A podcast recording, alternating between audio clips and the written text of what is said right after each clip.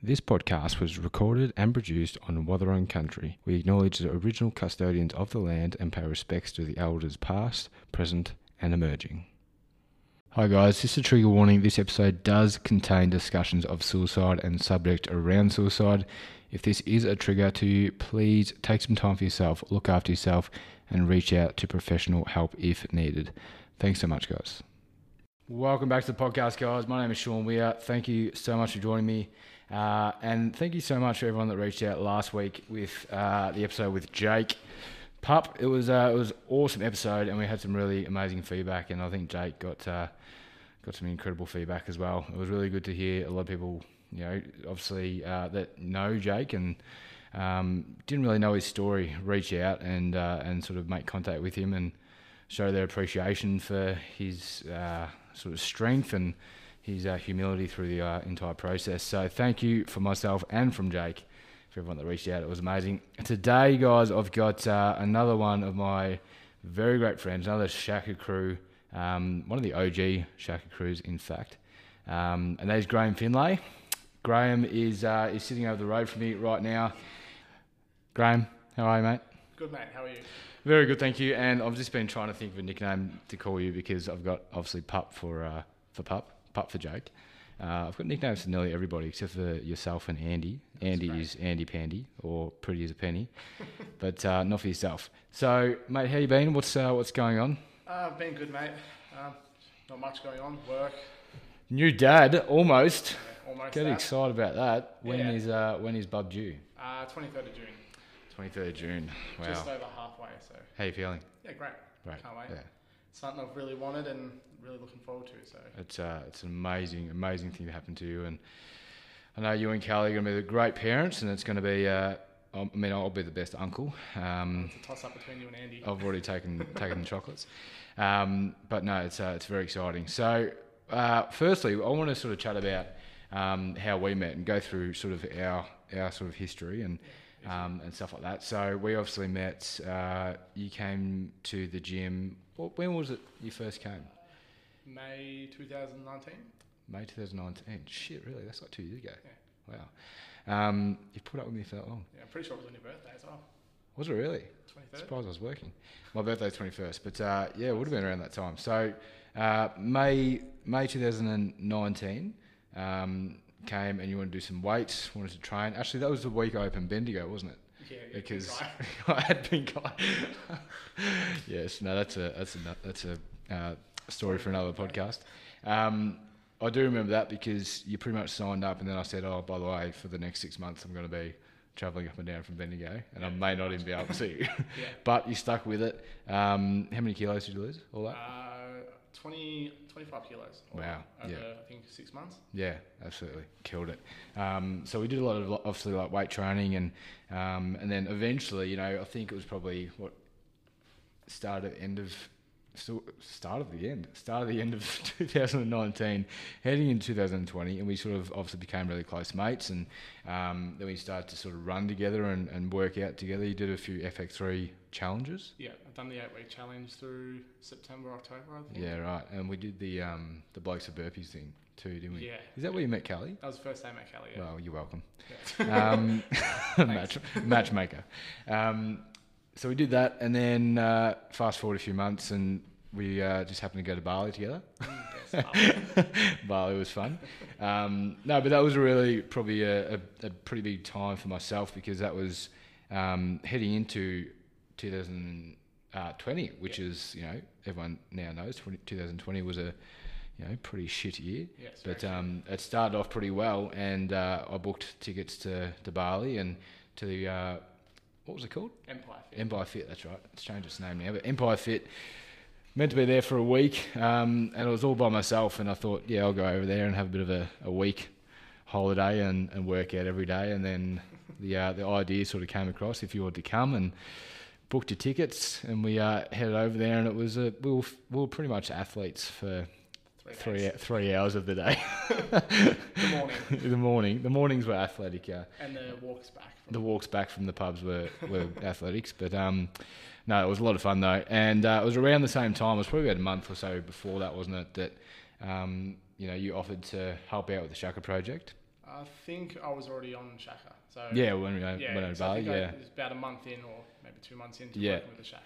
Yeah, Yeah, yeah, and you know it was it was really at a point too. Like I was uh, obviously Bendigo had, had, recently just, just opened. It was it was a new year. Um, I was sort of trying to focus on growing the gyms, growing Bendigo, um, and you know Shaka was obviously it wasn't.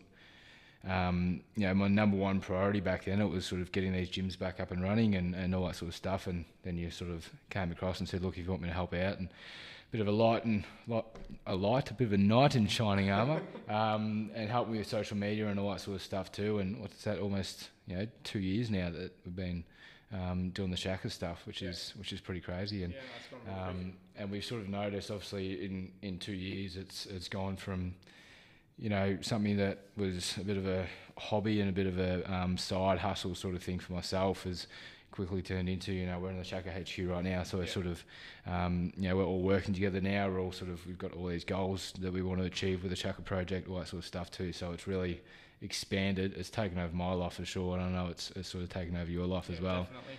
Um, but it's crazy what happens in two years. Isn't Yeah, it? oh, it's gone It's mental. absolutely crazy. Yeah. I remember being in Bali. I think we were like three thousand followers, Mm. and yeah, fast forward not even twelve months, we're up to you know, 14 and a half. 14 and a half, yeah. I remember crazy. sitting at a bar saying, "I reckon we can get to 5,000 by the time we by the time we leave Bali." Yeah, I think we did. I think we did, yeah, and we're absolutely ecstatic. Yeah, But um, yeah, it's it's absolutely crazy how sort of how far it's come since um, well, obviously since the beginning, but even in the last year, two years, it's definitely. it's absolutely crazy. But um, yeah, I think that that's our history, and then obviously fast forward to now, um, a new year, where we're starting to get back into it. Although right now we're in a bit of a lockdown, which is uh, pretty shit. Um, but you know it's going to be a good year. Obviously, we're doing a lot of stuff with the Shaka. Um, you're going to be a dad, which is super exciting. I'm going to be an uncle, um, and we've got a lot of things planned. But Yeah. as you said at the start of this podcast, we've wanted this for a very, very long time. Yes. We wanted to have a chat. Um, and uh, I think we're finally in a really, really good position now. We've got the podcast studio. Um, we obviously had Jake on last week, um, which was uh, which was absolutely amazing. But uh, I'm really, really happy we can sit down. Friday night, it was a Friday night. Friday night, I uh, it was just announced that we were in lockdown, and um, we I was sort of sitting at home. Actually, I think I was sitting here. I was sitting at H- HQ doing a bit of work and having a beer by myself, and um, you sent me a message to say, "Hey mate, are you still up?" And uh, I said, "Yeah, absolutely. What's up?" And you sent me a photo of the Shaka tattoo on your leg, which is absolutely amazing, and it's something that um, you know we've sort of experienced over the last two or three months. I think four people now, Yeah, not including yourself maybe four or five. four or five people um, just on Instagram have got the Shaka All Good Bro tattooed on their body, which is like, Amazing. that's fucking incredible. Yeah. Like it's just insane. Like never ever did we imagine that. You know, when we started this, that someone would get that connected to the brand and to the message um, that they'd want to, you know, ink their skin, sort Yeah, of thing. It's You very, know, very surreal seeing it. yeah. Like I love Nike, but I'm not going to get Nike tattooed on me. you know. But Yeah. so to have people, you know, connect like this is absolutely amazing. But you know, and then when you sent me your photo, because you know we always spoke about actually we're going to get the tattoo in Bali. Yes. Um, we did get tattoos, but we didn't. We didn't get the Shaka tattoos. um, but when you sent me that, it was uh, it was you know just absolutely awesome because again, it's it's connected with yourself, and um, you know it's probably created our relationship a lot stronger Yeah. um, as mates, and you know, so now we can sort of do some work together and all that sort of shit too. So Yep. um, it's pretty crazy. But I want you to tell me about this uh, tattoo because it's obviously got a bit of meaning behind it. Yeah, no, no worries. Um, so it's obviously something I've always wanted to get. Um, obviously, working with the Shaka, it's been a real eye opener to me. I mean, for like men's mental health and everything people go through. Um, so yeah, with my tattoo, I've just got the, the Shaka hand logo. On the top of it, I have a date, which is the 27th of July 20. And then underneath is the 13th of October 2020. So the 27th of July for me has a pretty big meaning because it is when I was pretty much going through the toughest point in my life. Um, recently, just gone through a breakup with a very long term partner, uh, moving into Ballarat, starting a new job, and um, yeah, slowly just trying to get better, trying to move through things. And obviously a lot of speed bumps throughout there. Um, but yeah, just, I remember July 27th, I'd just been out on the weekend with all my mates in Geelong. We had a huge weekend for my birthday. Um, awesome night, like one of the best nights I've had in a while. Then Sunday morning came around, I was feeling a bit shit, um, a bit hungover, yeah, bit of a come down, unfortunately. Um, and then I went and picked up a close friend of mine, and we were driving back home, and um, had a huge fight. It was just, it was crap. And then went home with the shits, went to bed pretty much because I felt like shit. Then Monday rolled around and I had to go to work. So rocked up to work. Monday's usually a pretty stressful day, and that day just topped it off. I was yeah, not in a good way, not in a good mindset, and then um, yeah, still fighting with this person, and everything just seemed to really get me down. I really hit rock bottom that day, and that was probably the the day where suicide crossed my mind the most in my life.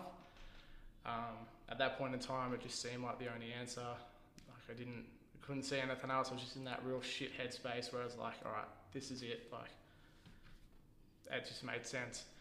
But lucky enough, on that day, um, I received a message of someone, and it literally probably saved my life. It was a just a message, and um, I can't remember exactly what it said now, but it was just real a supportive message. Just really picked me up, really opened my eyes, thinking that maybe I do have a meaning, maybe I do mean something to someone here.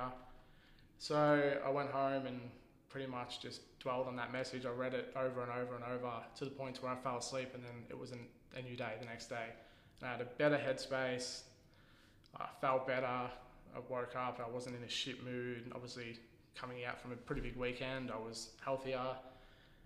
So yeah, that that's pretty much the meaning towards the um the top date. And then the second date, the 13th of October 2020, was the day that me and Callie found out we're going to be parents.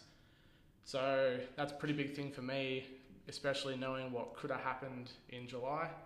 Um, I never get to see my daughter's ultrasound, never, never have a kid really. Like all these things I would have missed out on. Like, and it was definitely an eye opener for me. It was pretty much where I found my reason. Like my reason for pretty much getting up in the morning now, my reason for pushing through all this hard shit, reason for every every day, like with the Shaka, pushing, raising awareness, helping people through the shit that I've been through, really gives you like yeah, something like that. Just yeah, made me push through and gave me something to live for. Really, yeah. so amazing, man. Yeah. Thank you so much for sharing that. That's, that's right. um, that's incredible, and I, man, I love how you said. It sounds a bit funny when I say I love how you said it, but um, when you said that it was the only thing that made sense because um, I've been on you know podcasts before where I've spoken about um, you know the times where I've been in that position, and it really is it is the only one it's the only option that makes sense to you, and it's um, you know it's it's really surreal. Like you go through these moments and you think nothing else matters in the world right now. Yeah. This is how I'm thinking. Nobody else can change it. Yeah, um, and you're in that headspace. You're in that frame of mind where you know you see this as the only option. You're not scared. You're not you know you're not terrified. No, nothing like that. You are um, you know you just you're ready. You know you're, yeah. you're, you're in this zone that um, that's all you can see, and it's obviously in hindsight it's pretty fucking scary. Yeah, definitely. Because you're like holy fuck. Yeah. You know, like if a mate came to me and said all I see is this, I'd be like, mate, come on, sit down. You know, let's let's sort something out. out. Yeah. But you know, when you're in that yourself, um, that is literally all you see, and it's it's a really really weird place to be. Oh, definitely. Fucking I look terrifying. back at it now, and it's I've never really been. Obviously, we all have our shit days, but I've never been close to feeling what I felt that day. Um, it's undescribable. Like you, yeah, unless you've been through it, you you would never understand, I guess. But yeah, and like we we preach this shit every day, but I think between us, we're probably the worst for actually reaching out and um, asking for help or even just messaging each other like we do, check up on each other all the time. But sometimes I I'll be having a shit day and I don't want to be a nuisance to you, which I know I'm not. But it's just how we think, and I think doing this every day as well. It's uh, I don't know. It's hard to explain. It's just we know what we have to do. We just don't do it. Yeah, it's I know what you mean, man. It's like a um, it's you know, it's sort of like the same as being a personal trainer. You know, you're you're a personal trainer seven days a week, and then you're expected to go to the gym and work out. Yeah. You know, it's it's it's really really tough, and people are like, oh, you've got all these gyms. Why? You, you know, you, you couldn't not be motivated. You couldn't not be fit. Yeah. But tell you what, there's days I wake up and think I'm not going to the gym today. Oh, definitely, man. you know, I, that. I've been training people all week. I've been, you know, doing all this, doing all that. It's the same thing here. Like literally every single day, we are dealing with, um, you know, we get messages on the daily about, you know, suicide, about mental health, about Yeah. people really, really struggling, and it does take a toll um, Yeah, on our own sort of daily mental health. And you know, as I mentioned last week with Jake, actually no, it was with Jake and Andy. Um, you know, there's days where I've messaged you and said, mate, I've, there's no chance I'm jumping on Instagram today. Yeah, If you can do it, yeah. you do exactly. that, and there's there's been times when you've done the same to me. So, Yeah. um, and you know, if if you follow the Instagram and there's absolutely no post for a day or two, which I don't think there ever has been. No, I don't think we've But um, got a day. but if uh, if there is if there ever is a day that there's uh, there's no post, it's probably because you know you and I both just need a bit of a break, Yeah, and definitely. that's totally totally fine. You know, Yeah. that's that's what we need to do to look after ourselves. And exactly. um, but no, I, I completely agree. It's it's really hard to you know preach and preach and preach, and then um, you know take a step back and say, am I actually having a, you know look at my own mental health and Yeah. looking after myself? And you know we can say that you know everyone should be talking up and doing this and doing that, um, but we need to sort of kick ourselves into gear every now and then. And I think I did last week, like with this, um, you know, another, another lockdown. Friday, when we found out we're in this other lockdown, I sort of, you know, laughed it off. Thought, fuck, only five days, whatever, that's fine. Um, and then Friday night, I just thought, you know, I sat at home. I thought this is fucking shit. Yeah, like having to close the gyms again, and um, you know, I had Andy reach out and said, you know, if you if you want to have a chat, give me a bell, all that sort of stuff. Um, and then I sort of sat back and thought, you know what, I am actually feeling pretty shit. You know, Yeah, I'm feeling no, shitty. definitely. And, um, you know, it wasn't it wasn't a great feeling. It is only five days, but But still, you know, five days. still five days and- ten days normal. yeah, and you know, we've been burnt last time where Yeah. when they said six weeks and it turned to fucking nine months. So, no, I completely understand, man. And Yeah. um, you know, to receive a text message, you know, on the on the day where you're feeling um, so sort of vulnerable like that is it's amazing because that's sort of what we're trying to preach is for people just to talk to each other and Yeah. to you know have that conversation. Um, and if you can send a message to someone every you know whether it be every day, every second day, once a week, once a month, you have no idea what that message could Oh, do. Definitely. I know when I was going through my rough patch, obviously it was a good part of four months of last year. Um, I was very, very quiet about it at first. Like me and my ex, we split. We didn't really tell anyone. We just told close friends in hope that it would reach out to everyone else, which it never really did.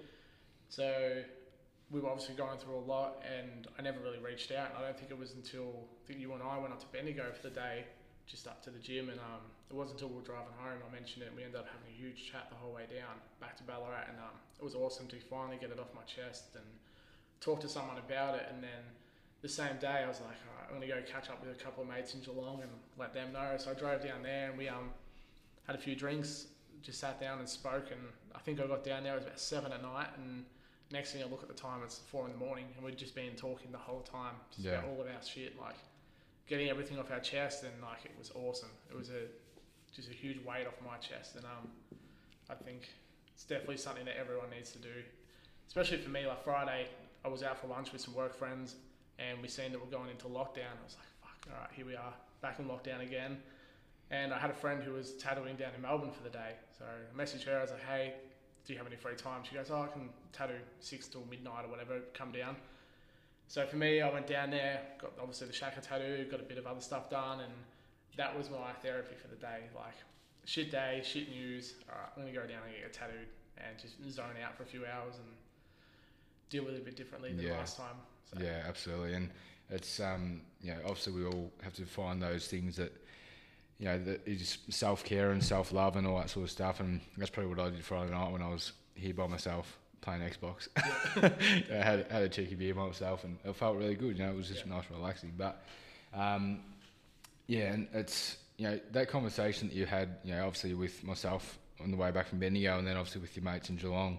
Um, it's I think it's becoming a lot more common now, like where blokes can talk about, especially with relationships. Um, you know, five or six years ago, we probably couldn't talk about that crap No, because it was not. always like, oh, well, you know, should be right, just move on and Plenty of fish in the um, yeah, plenty more fish in the sea. But um, you know, we've had open conversations about my relationship, about your relationship, Yep. um, you know, Jake's relationship as well, and I think it's we're at a point where that's becoming a little bit more normal, and then we can directly link that to mental health because you know a lot of the time when there's a relationship breakup, um, you know.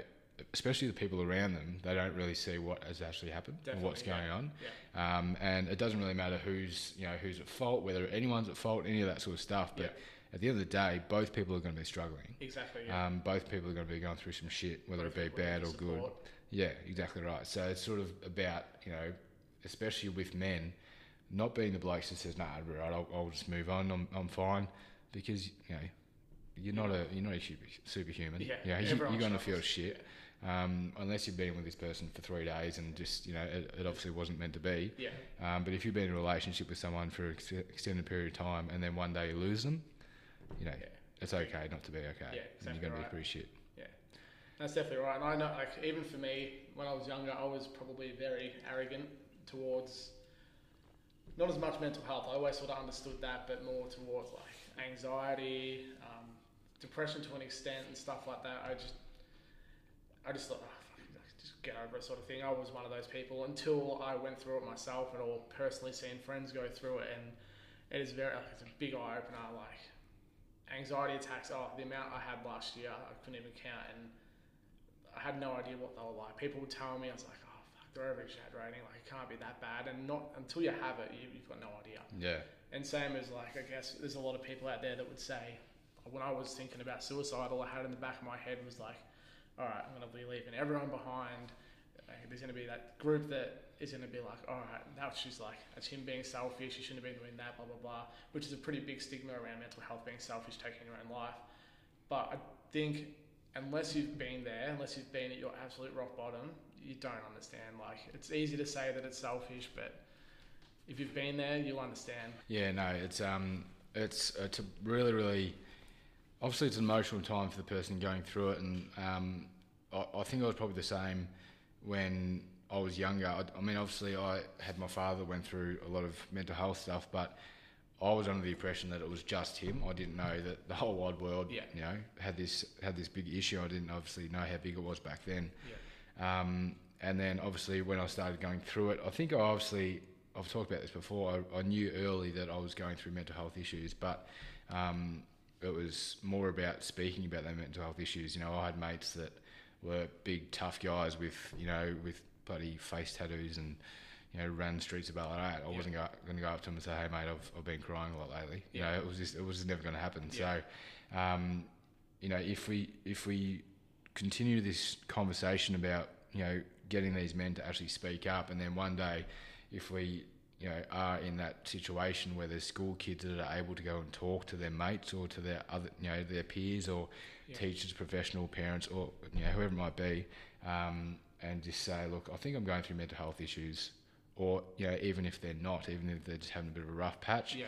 um, they can actually go and talk to this person and say, look, I think I need to get checked up. Oh, definitely. Um, and I think that's that's one big change that we're starting to see a little bit um, within schools and within sort of younger, you know, footy clubs. We've got you know footy clubs and stuff coming on board with the Shaka, which is pretty cool. Um, but yeah, it's it's really scary, especially coming through high school. We went to the high school, same high school. yeah, same yeah, we did. Um, and I don't think I knew you in high school. No, I knew of you. That's Yeah. That's not good. Yeah, no. all good, all good reasons.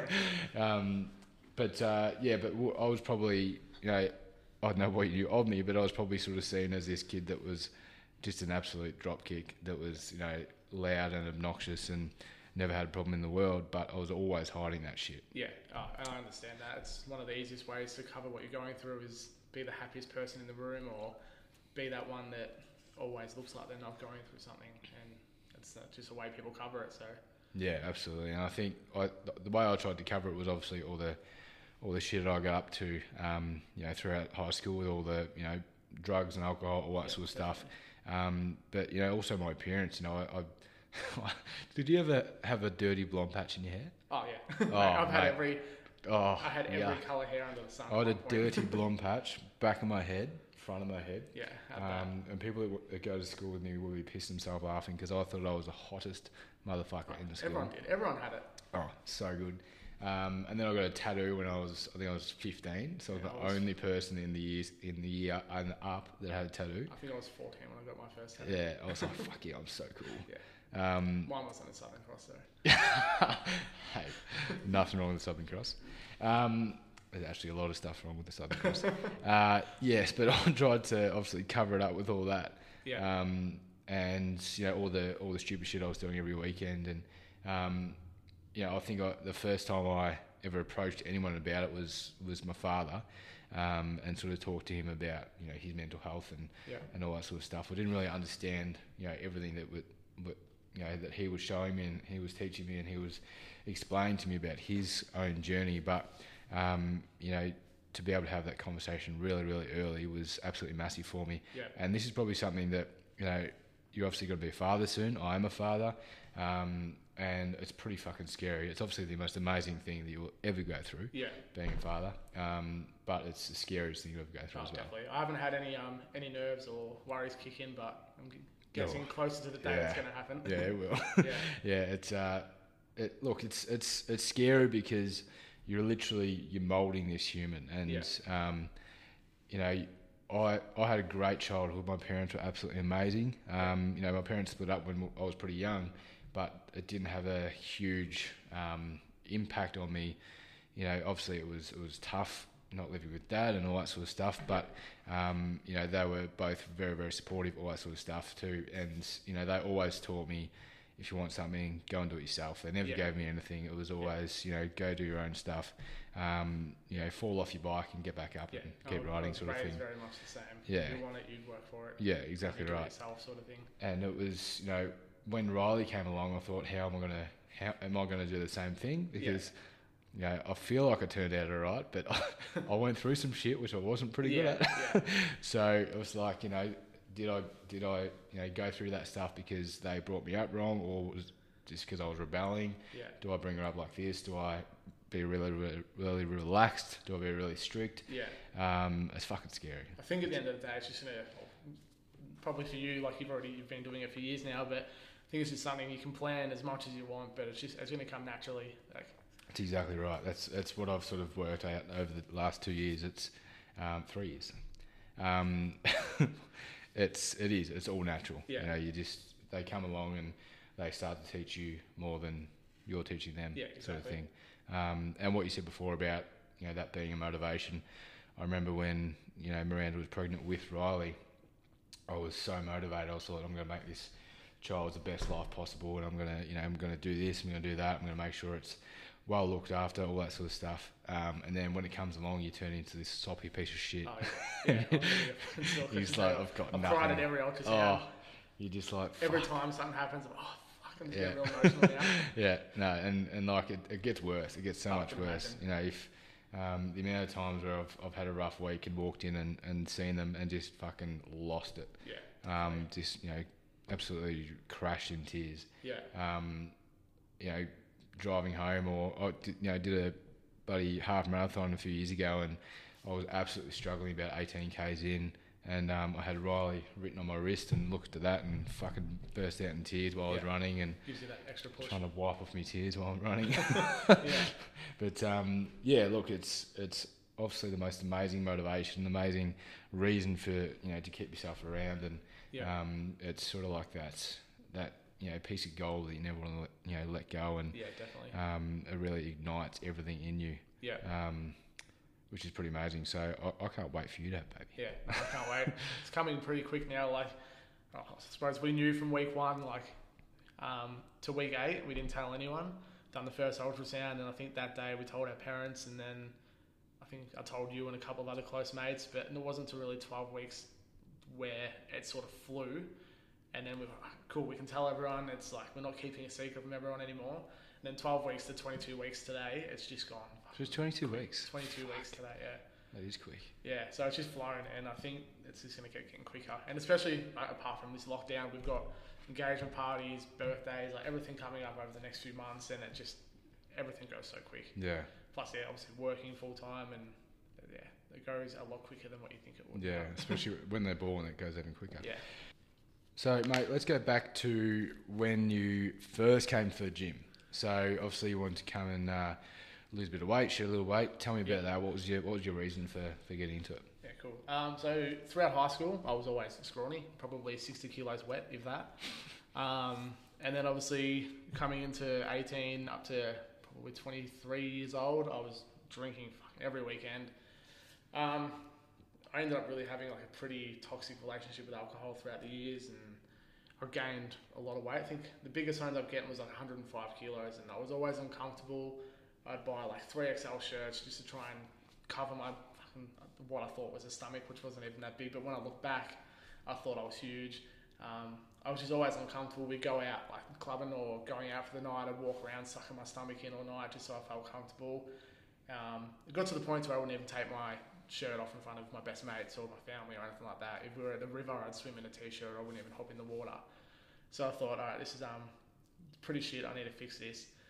Um, so yeah, I came into the gym wanting to lose weight, um, which I did quite quickly. I think the first eight weeks, me and you trained. I think I lost 17 kilos, and then I think a month later we done a eight week challenge, and I, dropped back down to another 20, 25 kilos in total, um, which was great. I loved it, and then yeah, so that was what I wanted to do starting off. Then obviously you mentioned going into weight training and stuff like that. Um, I think this is like a big turning point for me. I I've reached out to a lot of people about this as well. I became very obsessed with myself, like to the point where I was going through body dysmorphia, um, weighing myself five or six times a day. It got to the point to where Callie pretty much had to hide the scales. I was coming home, I was never happy. I was looking in the mirror, pinching any bit of fat that I could find, and um, I think that all stemmed back because I was like, I want to lose 25 kilos. It's a huge total. It's going to look really impressive when I post about it. But in hindsight, it was like, maybe I should have dropped 15 kilo and not that extra bit of weight, and I would have sat comfortably. So, um, yeah, for the last probably eight months, going through body dysmorphia um, has been tough. Like, I'm currently training for powerlifting comp, so that's picked me up a lot more. I'm feeling healthier. I've got the weight back on. Um, I've got muscle back on. So I think this is what I needed to really pull me out of that shit spot. Um, but when I was going through it, I was lucky enough that one of the one of the really good Shaka followers, Egan, um, has always been quite open with his struggles with it and how he went through it like for the last few years of his life or since he was younger. So I was fortunate enough to have someone like him that I could reach out to, talk to, um, point me in the direction of people that I could speak to about it and stuff like that. So um, yeah, so I've gone through that, come out the other side now better. I can put the scales away. I stop focusing on how I look and just focus on how I feel now. Um, and that's made my training and everything else so much better now. Like powerlifting comp, I've, the first week, first four weeks of my training was unreal. I've had a pretty shit week the last week, just um, thinking I need a break, and then I'm um, coming into another three weeks before before comp or four weeks before comp, and feeling good, and yeah, keen to see what brings. So Yeah, awesome, man. And like the, this is something that I've seen. Um, you know, obviously doing personal training um, for a fair amount of time now. It's it's a lot of, you know, in the industry, especially over the last eleven years, it's completely changed. Like when I first started personal training, there was no Instagram. Um, Yeah. Well, if there was, it was you know for photographers. Um, it wasn't what it is now. So the the me- the social media pressure that everybody's under um, to look a certain way and to be a certain way and to be a certain weight, um, to to you know have abs, to have a six pack, all that sort of shit. definitely, Um, it's completely changed. You know, I, I remember when back when I first started training, the the one thing that we relied on when we were training the gym was YouTube. We used to YouTube, you know, Phil Heath workout, yeah, and definitely. we used to look at this monster that Phil Heath was. We knew we were never going to look like him. yeah, But like, oh, if he does shoulders like that, I'm going to do shoulders like that. Yeah. So one day I'm going to have shoulders like him. yeah, Um, that was such a small thing. Now Instagram is such a massive aspect of everybody's lives. oh, 100 percent, You know, males and females, they see certain people, and you know they're not Phil Heath. They're normal, you know, quotation normal people. yeah, Um, so they think, well, you know, I could be like that. I should be like that. I need to look like that. Yeah. Why does he look like that? Why does she look like that? Yeah. When I look like this, and um, it's it's something that it's obviously pretty pretty fucking toxic. oh, definitely, Um, you know, a lot of people struggle with it. Um, a lot of trainers, you know, again, you know, throughout the the time that I've been be- being personal trainer, it's it's gone from trainers that just want to get the best out of their clients Yeah. to trainers that just want to get the best out of their clients, Yeah, which definitely. means they want their clients to promote them as much as they fucking want, as much as they fucking can, without actually caring about the client. Yeah. You And you know, see that a lot lately. Yeah, yeah, a lot. um, and it's really scary. It's re- you know if if we can go back 11 years and show these trainers now of how it's meant to be done and how people should have been doing it since then, um, I absolutely would because it's it's really it's hurting people. It's killing people, Yeah. especially females. I feel so sorry for females in in um, the fitness industry that are trying to achieve this perfection because we look up to people. Females just want that look. They want this, want that, Yeah. and you know, if you want to look like that, then absolutely go for it. But understand that nobody's ever going to look like Someone else. someone else. You know, they look like them because that's them. Yeah. They they look like them because of this, because of that. Um, and you need to be happy with the way you are. You need to be happy with the with the, with the things you do, the person you are. Um, and that you know nothing happens overnight. One of the best things I've learned, um, this is in the business sense. A person came to me one day when I was really really struggling. He said, "Once uh, the master was once a disaster," and that really really resonated with me because I was I was absolutely struggling. I was fucking miserable. I'm pretty sure it was through the first lockdown. Yeah. Um, and someone said that, I thought, wow, that's that's pretty cool. And you know, it's the same thing with fitness. There was once where you know Phil Heath was a basketball player, and he was you know he didn't have abs, he didn't have Yeah. shoulders that looked like fucking basketballs. Um, he didn't have any of the, these sort of stuff. There was times where this woman on Instagram that has a million followers and uh, you know a, a perfect peach bum and all that sort of shit didn't have that. There was Yeah. there was once a time where that was never around. So um, for people to sort of jump on and see this and then just get that sort of obsession to look like this and to feel like this and um, and all that sort of shit is really really scary. And I think if we can start to tell people more about you know it's about how you feel as a person it's about what you're doing as a person as well if you don't like fitness don't fucking go for a run Yeah. you know like if you don't want to if you don't want to do all this shit that all these promoters are doing don't, Don't do, do it. it. Yeah. you know it's pretty fucking You're simple kill yourself trying to do it. yeah, exactly right. Um, and it's you know it- I love people with self confidence. I love people that preach confidence and preach all this sort of stuff too. But you got to be real. You got to be authentic. Um, you got to give you know authentic content and not fake that shit. You know the old fake it till you make it is uh, may work with certain things, but it doesn't work with people's emotions. Yeah, definitely. I agree with um, finding confidence and feeling good about yourself is like it's a very it's a good thing to see. It's a, even it's a very attractive um, thing on someone as well. Like me, five years ago, up until probably six months ago, would never take my like, like I said, would never take my top off swimming or anything like that. We'd be at a mate's house having some drinks in the sun, and they'd all be in there like taking their tops off and stuff, and they'd be getting into me like, "Why aren't you doing it?" I was like, "No, I'm, fat. I don't feel comfortable," sort of thing. And it wasn't until probably I think it was hottest 100 day this year. It's only a month ago. Um, I went from being that person to not having their top off around all your mates to being the only person outside. And my mate looked at me and goes, "Have a look at you, fucking top off. Out of everyone else here, you're the only one doing it." And I was like, "Yeah, shit. I never really thought of it like that. I'm that always that person that never did." And I think as well, being like Callie's a very confident person. She's never fucking. She's not scared of anything. She'll tell people exactly how it is. She'll post whatever she wants because she's that confident.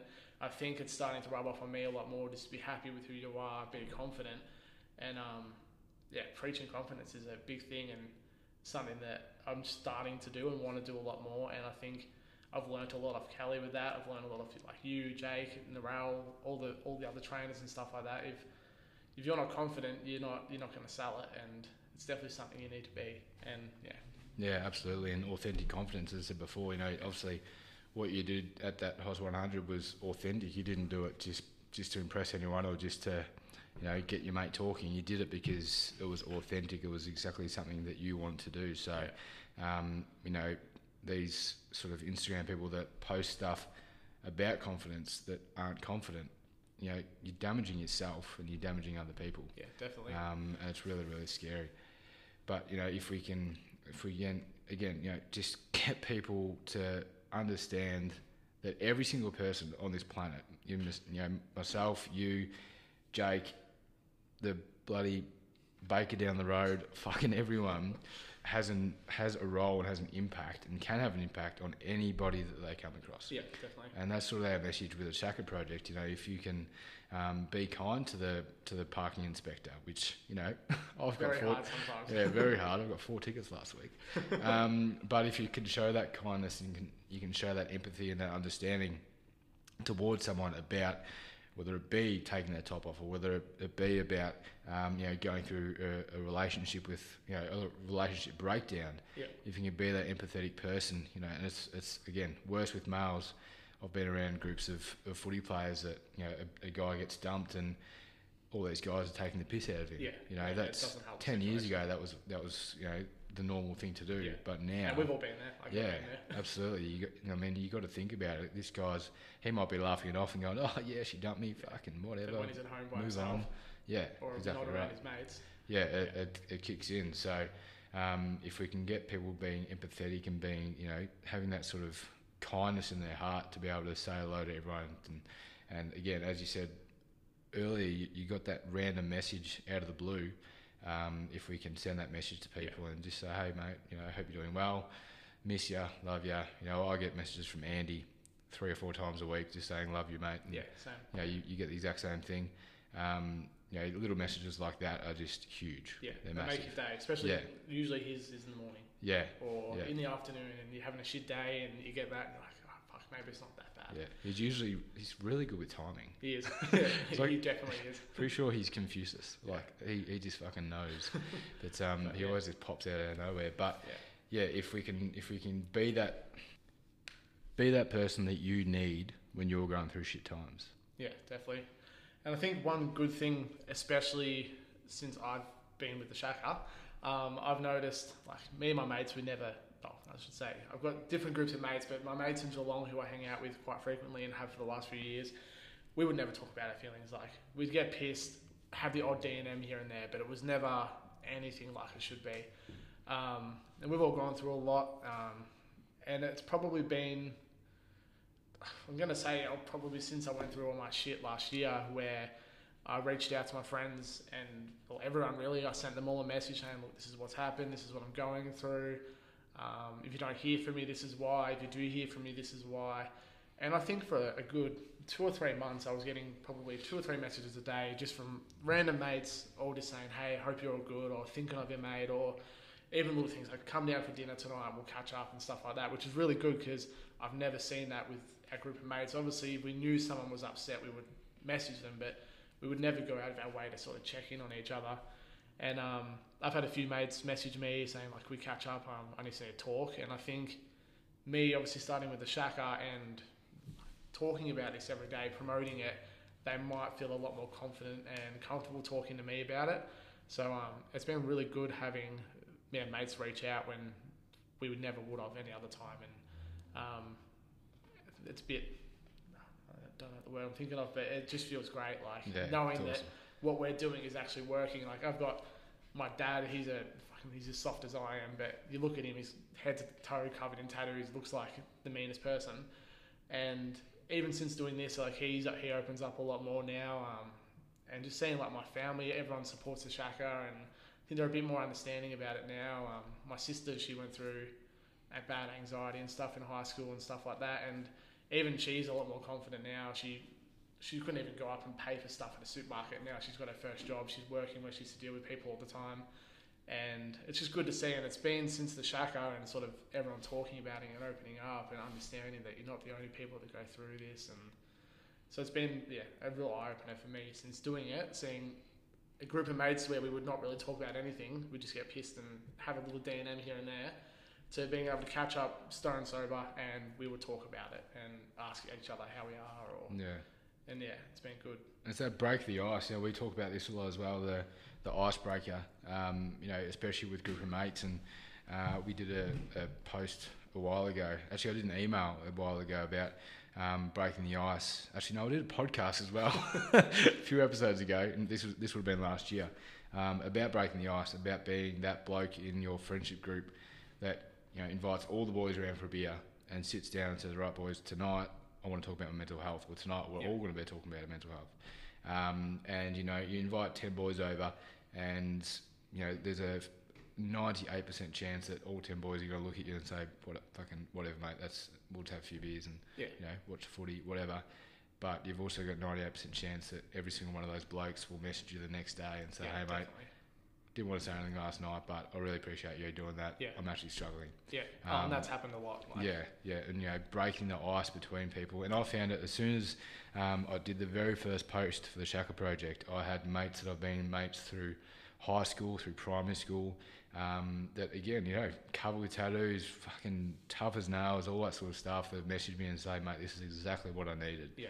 Um, you know, I didn't know that you went through shit. I'm actually going through some shit right now. Can we catch up, have a Yeah. beer, have a chat? And I think, um, as I said with, with Jake last week, in our little group, um, you know, I can easily name 10, 12, 15 people that I can go to right now if I'm having a shit yeah, time. definitely. Um, and that's 12, 15 people more than there was three years ago. Yeah, hundred percent. Um, and that's not saying I have more people in my life now. It's saying that the ice is broken, Yeah, and, and you those know guys can do it to to. us. Yeah, and everyone yeah. understands. Everyone's gone through it. Everyone's been through it. So, yeah, definitely. It's um, I'm the same since obviously moving to Ballarat. And I'm a lot, lot more common here now, like in Ballarat. So we're training in the gym and stuff like that. Whereas if I only had my Geelong friends, now I've got all you guys, which are like, these are all family. So I've got. Like all you, I know I can open up to you guys about anything, especially like you, Jake, um, Andy. We got Bert as well. Um, like everyone. Like I could open up to anyone I wanted to right now, and I knew I wouldn't be being an, a hassle. Like they, you'd be happy to listen. And whereas if 12 months ago, maybe even two years ago, I wouldn't have thought I'd had anyone there to talk to. Um, so yeah, it's great. yeah. it's good that so- what we're doing is working, and yeah, um, Yeah. I think it's good to see people yeah actually reaching out and not being scared to talk. Like that stigma around being a bloke, oh you can't talk, you can't cry. But fuck, everyone talks, everyone cries. Like, yeah, fuck, fucking oath, yeah, Yeah. absolutely. And I think it's it's probably more important as well that we say this that we have this friendship group as well, and we have these discussions because you know we do. You know, as we said, sort of touched on at the start of the podcast, we do run this, um, you know, this page. We do all these posts and all that sort of stuff. Um, but that doesn't mean that we are mental health warriors. Doesn't mean that Mm. we've fucking fought through this demon and we, we know the answers to everything. no ever Because there's answers. still things that we're like, fuck, that's a kick in the dick. Like, how are we going to get through this, or how am I going to get through this shit? And um, you know, that we don't wake up every day with with you know sunshine and fucking rainbows. No, you know, it's there's days that we both wake up. Um, you know, whether it be myself and, and you or or you know Jake or the other guys, and we're always going to wake up every now and then feeling absolutely horrible. And I think if we were the kind of people that were just to say, well, you know, we'll push through that, just get over it, all that sort of shit. Well, that would be pretty fucking silly, I'd yeah, imagine. definitely. Um, but you know, the, the the fact that we are able to talk about it, we still talk about it every single day.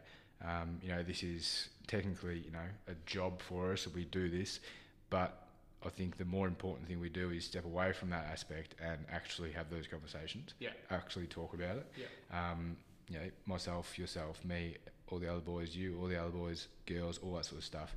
Um, we can actually, you know, continue to talk about our feelings and, and how we're, how we're going um, through every sort of every day, every kick in the dick, every you know, everything that pops up. Yeah, It's absolutely amazing. So, mate, thank you so much for the chat. that's all good, man. Um, Thank you. Before you go, what uh, what's what's your next twelve months? Obviously, you're going to be a dad. Yeah, Um, you got your powerlifting competition in what four weeks? four weeks. Yeah. Four weeks. Um, what's next to? What's next after that? Um, yeah, like trying to pretty much yeah plan the next twelve months is yeah being a dad, getting everything ready for the little one when she comes along, um, training for my powerlifting comp. After that, I don't know what I'm gonna do. Powerlifting's a lot different to my normal training, and I feel fucking unfit. I can't run anymore, so maybe do this powerlifting comp and have a bit of a break and start running again. And There was times that we were running. What I think we did 18k. yeah, 18, Yeah, 19 k. online. I went for a run the other day, I got 600 meters in, and I just had to stop. Like, Yeah. Yeah, so um, yeah, probably take a different turn in training if it's something, if powerlifting is something that I want to stick with. If it's just something good to try, step out of my comfort zone. Um, but yeah, next 12 months will definitely be just focusing on whether staying at my current job or looking for a, a future job. Um, just cementing myself down, getting life sorted, just you You said wife or life? wife. Oh. Yeah, no, no wife. That was a bit of a, bit of a, a announcement then. No, no. Um, unless we're gonna have a bus party.